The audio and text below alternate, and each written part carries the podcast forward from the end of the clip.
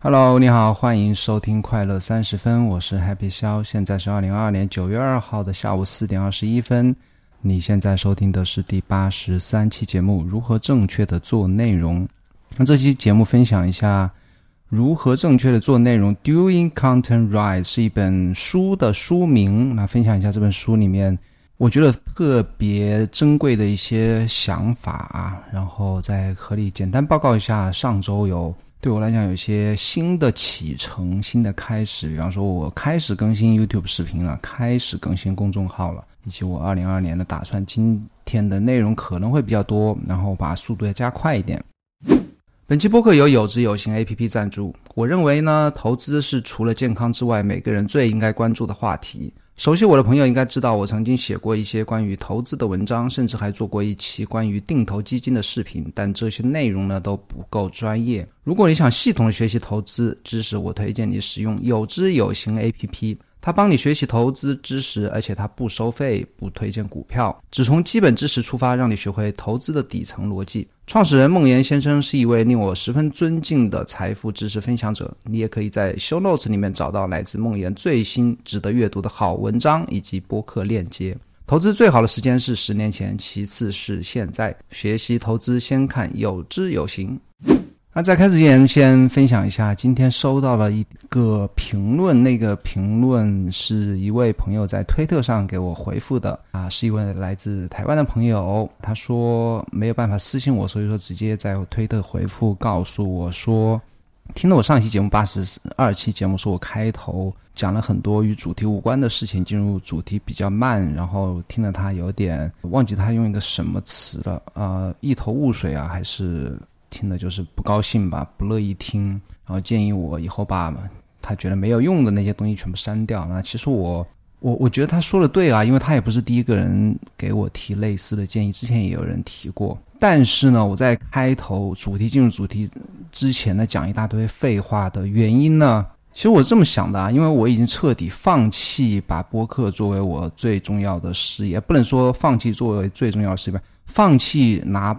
在播客这件事情上与别人竞争啊，当然其他事情我也不是竞争，因为我我后我后来也回复他了，我觉得我不是一个信息提供者，我也不想成为一个信息提供者。那什么是信息提供者呢？他所谓的说进入主题慢，那所谓的主题无非就是我在他从播客标题上看到内容，或者说他从我的 show notes 里面看到我会讲什么，或者说他。大概知道通过我的推特啊，就是大概知道我是一个分享什么样内容的人。他只想知道我在这个节目里分享什么想法。那其实我不太想作为这样一个信息提供者，因为呃，做这类这样类型的一个 content creator 和今天的节目特别相关的一个身份啊，其实我不想做这样的一个身份。我最终呢，还是想表达一个作为海北肖这样一个人的一个。创作者，我想大家所有读者也好，听众也好，观众也好，大家看我的内容是为了看 Happy 肖的对于他们在意的事情的想法，或者说通过我的角度来了解我对一些我如何使用工具也好，我对一些事情的看法也好，我从我阅读中学习到的东西也好，全部是关于我。如果不是关于我的话，我并没有太多兴趣去成为那样一个。信息提供者或者 content creator，OK，已经浪费了三分钟时间才进入正题。那如果你觉得还是进入正题太慢呢？啊，我不是赶你走啊，我觉得真的我不是那种上来就夯哧夯哧的丢一些名词术语，然后一些查了一大堆资料出来的一些啊所谓双引号深深度的内容啊，我觉得不是，我不是。不是我想做就能做啊，但我也做不好啊，做不了那么厉害的播客。但是那也不是我的一个目标。OK，今天内容就是如何正确的做内容。Content creators，呃，它的作者是 Steph Smith。就我经常在我的 newsletter 或 blog 里面经常会提到 Steph Smith 啊。哦，还还有一个问题，还有一个昨天发现的一个有趣的现象，也想跟你分享啊。就我经常，我特别喜欢一个。还比较知名的 Web Three 的一个投资人叫巴拉基，他巴拉基他的姓是一个比较复杂，我我忘记了啊。巴拉基是一个印度人，他是那个之前是那个叫什么 Coinbase 的呃 CTO，后来成了他还是那个斯坦福的教授啊。后来现在是 A A sixteen Z，就是 A 十六 Z 这个 Web Three 最大的叫什么风投公司的一个合伙人，反正很厉害一个人，他的语速特别快。那我现在发现一个现象啊，他上很多人的节目，我我我都听过不少啊，就不同主持人的节目。最近是听是听那个 David David Perel 在二零二零年两年前邀请巴拉基的一次节目，很多主持人都 hold 不住他的语速啊，都会有一种什么现象，就是他讲话语速非常的快。然后思维特别敏捷，那很多主持人当然口头已经承认跟不上了节奏，但是都会控制不住自己啊，就会和他讲的一样速度快。那有很很多主持人明显是平时是语速比较慢的那种啊，这样但是跟他聊几天呢，就会不由自主的想呃语速变得快，或者说想和他差距拉的不要那么大。不管是下意识还是刻意的，那 David p r e r 就很明显的在跟和他对话时候语速就变得特别快，特别快，和他平时不一样。但是他自己脑袋又不能像巴拉基转的那么快啊，所以说中间我感觉就特别明显啊。那我听过这么多节目呢，我我只发现 Tim Ferriss 一个人是没有因为他的这么快的语速而去改变自己的节奏啊，很了不起的。所以我现在我现在只所以我现在只听两两档播客啊，主要只听两档，当然还听偶尔听听其他的。那默认下的下载是两档，一个是 Tim Ferriss Show，一个是 My First Million。那 My My First Million 现在是几乎是应该全球的播客，不只是经济类或者说创业类啊，全球类的播客，它应该可以排到前十啊。现在越做越厉害了，他们两个人的谈话，我就我感觉已经是炉火纯青的，加上他们的。观点、看法以及他们的经历啊，我觉得很难有其他人能够复制他们的经历，因为他们本身就是很成功的创业者，也在圈子里面是认识很多人。OK，那讲回今天的内容，Steph Smith 他其实也和我刚才提到的 A16Z 有关系。那我先跟你讲一下，我是我知道 Steph 是什么样子，我没有查过他的资料啊，但是我。因为我对 content creation、content creator 这个呃领域比较在意吧，所以说我是啊一直也有关注这些人。那其实哎呀，我还我还要插一句啊，像 Steph Smith 这种啊，还有很多像我刚才讲 David p r e r 还有之前讲的 Nate Eliason 啊等等一些，包括一些在 Substack 上比较火的一些 content creator，像什么 Not Boring，Not Boring 这个也是比较。像现在也是被 X T X T Z 收购了，就是这种 content creator 从这股风潮啊，包括写 blog 写流菜，从二零二零年开始到现在，就我昨天看完那个 Doing Content Right 的一个章节里面，其实提到一些数据，包括整本书里面 Steph Smith。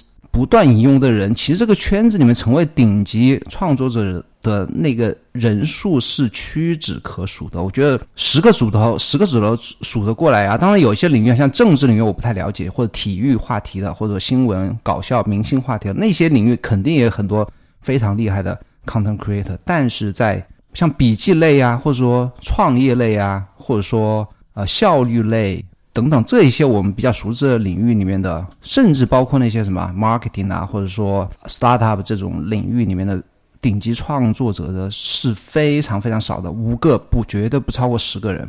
那这么大的一个市场，只有这么多人成为顶尖，那其他的人真的只是成为了基数啊！它包括那些放出来的一些数字，其实很残酷的。包括昨天看到的 Substack 里面，二当时二零二零年啊。日均阅读量啊，就除了你发送出去的 newsletter，日均阅阅读量到达两千个 page view 的，不是还不是那个 PV 啊，PV 是 page view，还有一个是什么？就是日人访问的 IP 啊，不是访问 IP，就是可能一个人读了好几篇文章吧。就日均的 page view 是超过两千，只有七十个人。你想一下，这么大庞大的市场，只有而且 page view 两千是非常非常低的一个数字。你做一个个人 blog 的话。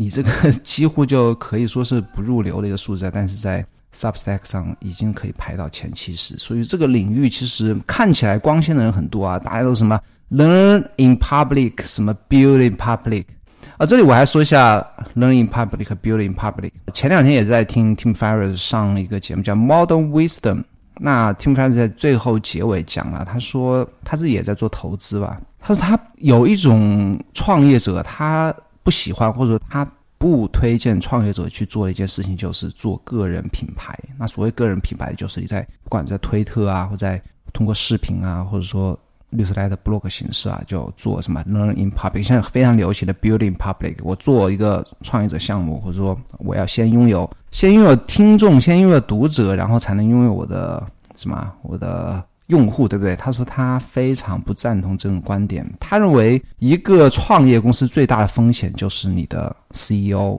而这个 CEO。给你这个创业公司带来最大风险就是你的 CEO 的专注度。如果你去建立你的个人品牌去了，你的专注度必然会分散，然后就成为你整个创业公司的一个最大的一个叫什么短板，或者说一个风险所在吧。所以我自己是太欣赏那个 learn in public, building public。我前两天一个礼拜前发了一条推文说。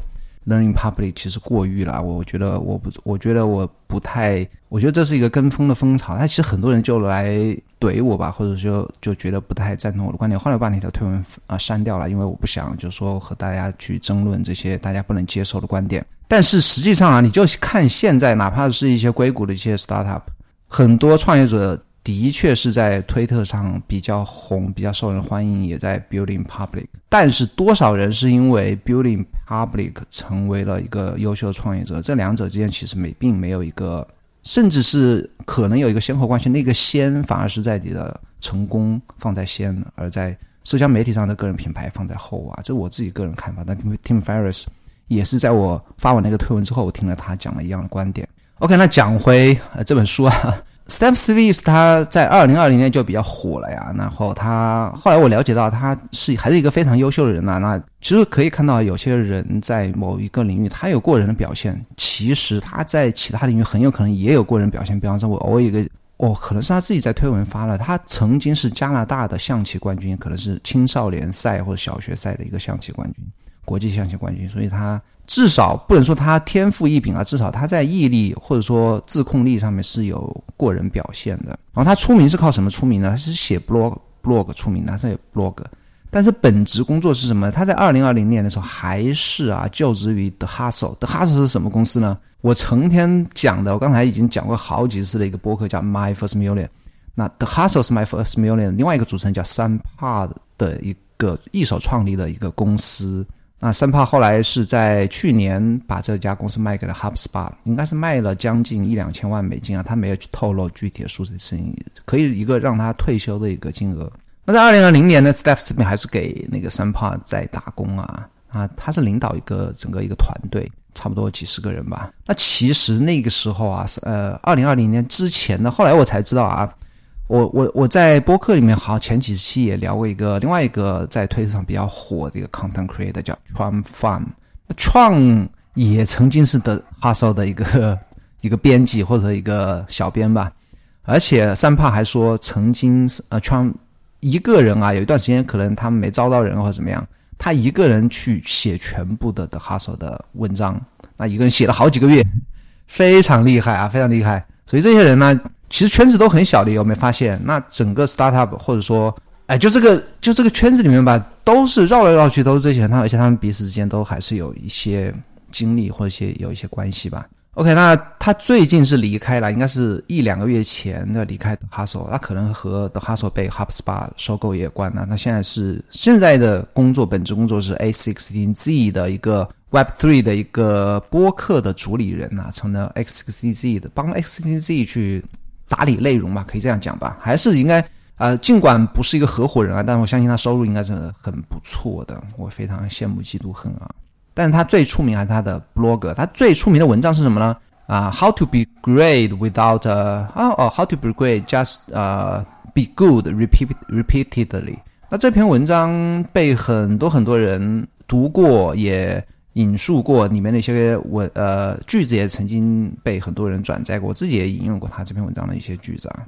他的风格是什么？写作风格是我要么不写，要么出丑一定精品。包括他像他这篇文章《How to Be Great Just Be Good Repeatedly》，他自己说他曾经修改过数百次啊。他可能是用那 GitHub 的。呃，Git push 那种都有记录啊，然后他可以看到所有的修改的版本已经几百次，所以是一个完美主义者。包括他的整个这本书啊，Doing Content Right，他鼓吹的也不是那个 quantity over quality，他鼓吹的是 quality over quantity，那和我是完全不一样。我并不认同，我也不会去 follow 他这种想法。但是他整本书的非常非常写的非常非常好，所以说这本书给他带来了数百万，应该是超过一百万人民币的收入啊！我觉得还是非常物有所值吧，还是他应得的吧，他应得的。这本书是。在二零年，当时是 Rome Research Notion 这种笔记非常火的时候啊，就笔记圈非常火爆，然后 startup 圈也非常火爆。那那个时候 Web Three 还没出来，但是所谓的 Content Creator 的一个热度最高的一个元年吧，他在那个时候发布的啊，然后是一本小册子，是在 Gumroad 发布的。啊，一本 P 一一个 PDF，当时最开始卖的是二十美金吧，后来它是一个阶梯价格，然后最后的售价应该是在五十美金左右。我本以为一个 PDF，我也看了它那个大纲啊，我本以为差不多一两个小时就可以读完，那结果我我这两天在读啊，发现他写的内容还特别多了，我已经读了三四天才读了百分之三十，但是这百分之三十呢，已经把最主要的内容我觉得已经读过了。它所谓我我认为最主要的是。为什么要做内容，对吧？这个 why 是非常重要的。我刚才提到 Gumroad 啊，Gumroad 的那个 Sakio，其实我之前在播客也提到过他。现在很多人什么 Building Public 也非常推崇 Sakio，他也是一个印度人。我发现印度人是特别喜欢讲一些大道理啊。其实 Sakio 呢，怎么讲呢？大家觉得啊，我是他是一个 Building Public Startup 的一个 Entrepreneur 的一个啊一个叫什么？成功的案例啊，但实际上它有很多，也是有很多黑历史啊。我之前曾经分享过的那个 ConvertKit 的创始人叫什么来着？我在播客里讲过他，哎呀，我叫忘记他叫什么名字。那他曾经也在一个播客里，其实就在 My First Million 里面吐槽啊。那 Gumroad 他这个创立者 s a k i o 是虽然是他创立者，他之前在硅谷是招了一大批的一大帮子的程序员和他一起来做这个项目啊，也是。后来这个项目就没有成功，在前面几年啊，这个这个 Gumroad 其实非常久了，在前面几年没有成功。但是呢，当他这个网站整个架构全部写好之后呢，他没有去拿投资人钱，他反而是把他宣布啊，我这个项目失败了，或者说他也没正式宣布，他就是解散了整个所有的解散所有的程序员团队，那只有他一个人。然后过了两年之后呢，他拿着原来原封不动的这些。原始的那些啊元老吧，程序员元老，大家一起做的这个网站框架，或者说这个产品，他又出山了，然后拿这个产品去融了很多钱，然后他又请了，因为因为你整个呃网站已经写好了嘛，你就只需要做的是维护啊或小大小修小补，对不对？而且你的名声也在外面，他就融了很多钱，又请了一些 remote 一些团队，他经常在推的鼓吹什么，我全球。呃呃，薪资水平一样，等等等等，反正就是好像是一个创业教父一样。他当然，他整个 Gumroad 到现在的营业额还是非常低啊。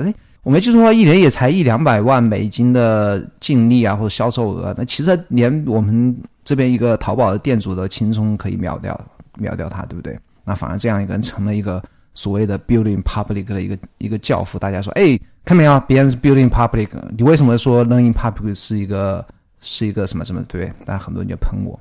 啊，其实 Gumroad 的大家呈现出来的只是他们啊想呈现的一面或者光鲜里面，那很多被人私底下被人吐槽的事情，那也不一定有人知道，对不对？OK，那讲到这本书啊，我读了三分之一，其实最重要的是还是为什么要做内容和做什么样的内容啊？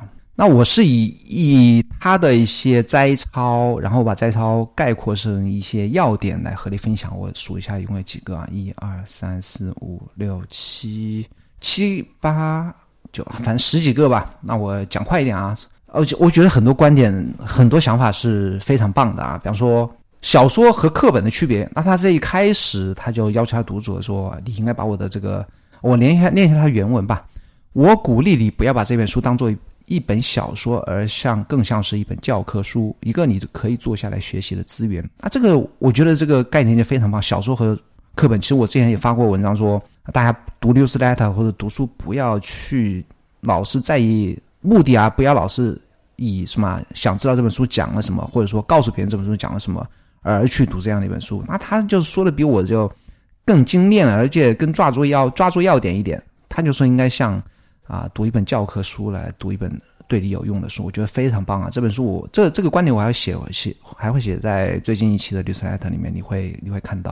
然后下一个是做内容的目的啊，他这样说的，他说：因此，请记住，你建立 newsletter 或博客的目标不是写文章或发送电子邮件，而是创造人们喜爱的东西，并在其中找到价值。价值永远不要忘记这一点。他非常的人，其实非常人搞清楚这一点啊。嗯，你不是为了创造写别人喜欢写的东西，因为这样的话你会很早，你首先你会找不到自己的目标，第二你不会充满情感，因为不是你自己喜欢，第三你会很早的放弃，对不对？这我这我自己讲的啊。呃，詹姆斯·克利尔其实是说过啊，就是他说一句话，其实我也印象特别深刻。他说：“写给别人看才是 blog，写给自己看的是日记啊。”其实还有一种呢，就很多人是啊，你说不要写给别人看，对不对？那我就写自己啊，我我就写我自己的想法，白天干了什么啊，我我我今天什么遭遇啊？其实这样也是往另外一个极端走了啊。你如果只写自己看的呢，你其实在写日记。那其实我之前也看过一些朋友的律师来头，我给别人私底下提过建议啊，我觉得。你可以把完全与读者无关的东西，只有你自己才啊相关的一些东西全部删掉，而留下对读者有关的东西、有价值的东西。这是我给别人 Newsletter 提的一个建议。我觉得其实写给自己看呢，你不一定是日记啊，你可以在自己 blog 里面，如果你不追求流量的话，其实也可以写一点自己写给自己看的一些东西，这是我觉得是 OK 的。但 newsletter 的话，我建议还是要提供价值。那，下一点是两样内容永远有市场，哪两样内容呢？他说：“第一点啊，他说这是世界上永远有空间的东西。第一点，它是相关的新的东西，就是之前没有人写过的东西，这个是永远有市场，对不对？第二个是旧的，但是它比其他人要好一百分之一。就说你写别人写过的东西也可以，但是你要比已经存在的东西或已经写过东西要好百分之一。我觉得说的也挺棒啊。下一个是不是所有的看法都有人关心？”他这么说的啊，他说人们写作是因为他们对某些事情有看法，而博客允许他们分享他们的想法。但你，但你必须记住，这些都还是关于你认为人们应该关心的东西的意见。这些并不是真理，而且在现实中，不是每个人都有高质量的意见。什么意思呢？尽管写作是表达看法，但是什么？你认为有价值看法，别人不一定认为有价值，对不对？而且你。认为自己的呃意见很高，但实际上并不一定是一个高质量的意见。他后来接着说，因此，即使整体内容的供应量很高，但优秀的内容还是有差距的。正如安居陈说所说，高质量的思想和观点总是有空间的。所以说，你写旧的东西，但是比别人写的好的话，是永远是有需求在那边的。他引他在那本书里面也引用很多安居陈的一些话啊。最后还是加入了安居称在的一家公司。其实安居称他是安居成，他是一个看起来样子一个华裔啊。那其实 Steph Smith 看起来也是一个华裔混血。我相信他他的爸爸要不他妈妈应该是华裔啊，至少是亚裔啊。那他下一点说，不是所有人都应该参与内容创作。他怎么说呢？说了这么多参与的自由，并不意味着每个人都应该参与。就像以前不是每个人都有条件创造报纸或者广播电台一样，不是每个人都应该创建一个。博客或通讯或 newsletter，只是，只是因为他们可以，但不是因为，但不能以为他们就应该这么做啊。他说这是一个漫长而艰巨的旅程，只有当你愿意有一个长期的想法，更重要的是，如果你有一个差异化的东西，你才应该着手进行。所以这里有两点啊，什么样的人都应该参呃可以参与呢？第一个，你能接受这个漫长而艰巨的旅程；第二个，你拥有一个差异化的东西，对不对？这这，你只有满足这两个条件，你才应该参与内容创作。其实内容创作是没有门槛的。你今天在手机上打一段字，打开备忘录打一段字，你发到推特上，你就是一个 content creator。它其实完全没有门槛的啊。那接下来就说啊，什么是细分市场，包括 niche 或者是个人垄断呢？或什么叫差异化呢？他这么说的啊，他说这就是个人垄断一个差异化的因素，无论是技能经验，还是只有你。或少数人能够做到的理解，所以说你要什么叫差异？就是说只有你能做到的看法或者理解，你和别人不一样，对不对？只有这种条件下才能形成个人垄断。它个 personal monopoly，这也是 David Prior 经常用的一个词啊，是个人垄断。这和找到个人的利息还不同啊，你成找到自己利息，还必须在这个利息上成为最专业的专家，然后做。创啊，做到别人做不到的理解啊。他说，正如 Gamaro 的创始人 Sahil Lavingia 所说，就我刚才讲的那个，把自己的创业的老伙伴全部 fire 掉，然后又去拿别人做好东西去融钱的那个傻屌。OK，然后你不会因为模仿有趣的人而变得有趣，你通过遵循自己的兴趣，在兔子洞里走得比别人更深，并为我们其他人浮现出一些新的东西而变得有趣啊。他这个这句话什么意思呢？就是说。你必须要遵循自己的兴趣，而并不能模仿别人。通不不可能，你不可能通过模仿别人来形成个人垄断，因为你模仿的人已经是一个市呃这个市场上存在的东西了。你再模仿别人，你就没有差异，对不对？OK，下一段我让跳过，他下一段不要模仿别人或讨好读者，其实我讲的也差不多。OK，我讲一下利息啊，利息它不是小众，很多人觉得利息就说，呃，其实有有有的人对利息的理解是小众一下，比方说曾经有一个推特有一个 marketing 比较厉害的人，哦，我又忘记名字了，他说，你如果一开始写推文的话，你应该写什么样的推文呢？你应该写，比方说你讲红酒，对不对？你就不应该完全讲红，你应该讲说我对法国某一个红酒产区的某一个年份的红酒。特别专业，特别懂。那我只讲这个产区，这个法国这个产区的这一个某一个一九八八年的这一个年份的红酒，针对这一个利息来发推文或发内容，那这个就所谓利息。但实际上呢，那我觉得 Stephanie Smith 讲的这个利息理理解，我觉得是更正确一下。他说啊，利息是有针对性的，而不是小的。他说，例如好事多的服务，Costco 的服务并不是。对象并不是一个小的消费群体，但是他们的价值主张还是专业化的。Costco 它其实做超市啊是面对所有人，但是它也是一个利息。它的利息是什么呢？就我不赚钱，对吧？这个东西面包我的成本是一块钱，我只所以说 Costco 它啊它的利息就是说我我也走另外一个极端，我就和别人差异化经营，我就不赚钱，对不对？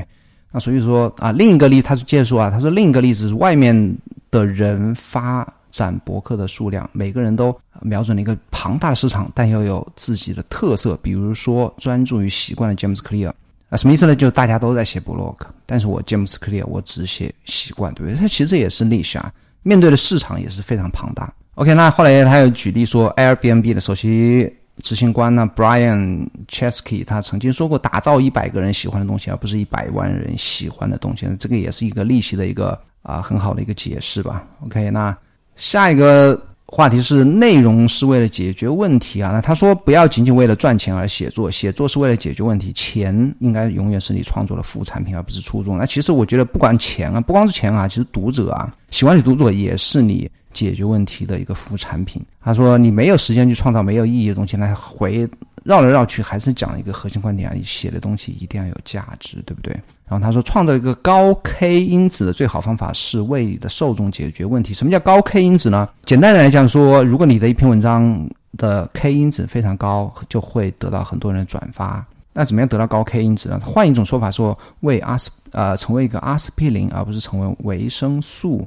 阿司匹林和维生素的区别是什么？维生素是锦上添花，阿司匹林是解决问题。所以说什么？所以说，一个创造一个高的 K 因子，或者说写一篇爆红的爆款的文章的最好办法，还是解决问题。那最后一个快结束了啊！他说另一个观察哦，另一个观察是我写的，其实我刚才也也也也都写了。其实内容创作者啊是什么？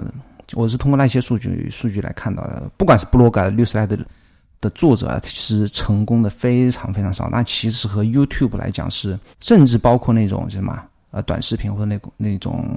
公众号来讲，真的是非常非常少。你如果说捞一下 YouTube 的数据的话，你年收入在不要说在一百万了，就在就人民币一百万上以上的，通过广告收入的话，绝对是远远的超过你的 blog 和 newslet 的作者。，newslet 的作者，我看到他那个 Substack 数据，真呃，其实真真的是非常惊人啊。那包括我自己的观察，就是其实最近新进的一些 Newsletter，其实也是已经是越来越少，然后能够。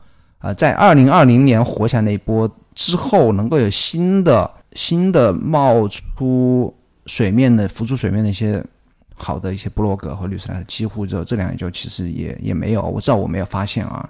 OK，那这些都是金字塔顶端的人，我觉得首先他没有赚到什么钱，对不对？相相相对于 YouTube 来讲，然后他其实人气也只是在一个非常小众的一个圈子里面有有所谓的人气吧。OK，那这是我对于他这本书的那。的一个，我觉得前三分之一是最重要的，后后三分之二，他他他后三分之二在讲什么呢？如何搭建一个 blog？如何选择这个的六十来的那个提供商？如果如何是吧？找到灵感去写内容？如何啊推广内容？如何做 marketing？那些那些东西，我觉得就不是太必要了。OK 啦，今天已经讲到三十分钟了，那后面的两个话题我就下个礼拜再讲吧。后面的话题是我这个礼拜开始更新微信公众号。那如果你还没订阅的话，去搜索在微信里面搜索 Happy 肖就可以找到我的公众号，然后也开始制作视频。我的视频也很简单啊，YouTube 斜杠 Happy 肖也可以看到我的啊 channel，你帮我订阅一下，然后我会在周末全部更新完 Obsidian 的 Obsin 的整个系列视频，包括如何啊使用 Daily Notes，如何用它写 newsletter、写 blog 以及记笔记等等吧。OK，那喜欢这喜欢我的这个节目的话，请帮我在苹果播客或者 Spotify 点击订阅并给我好评。也欢迎你在小宇宙给我留言，我我有不管你在哪边的留言，我都会时不时去看一下，我会在节目里面念出来。啊，欢迎你订阅我的刚才已讲的公众号和 YouTube，还有我的 Newsletter，叫做可乐周报，明天会发布啊，我今天已经写完了。你在百度或者 Google 搜索可乐周报就可以找到啊。咱们下个礼拜四再见，拜拜。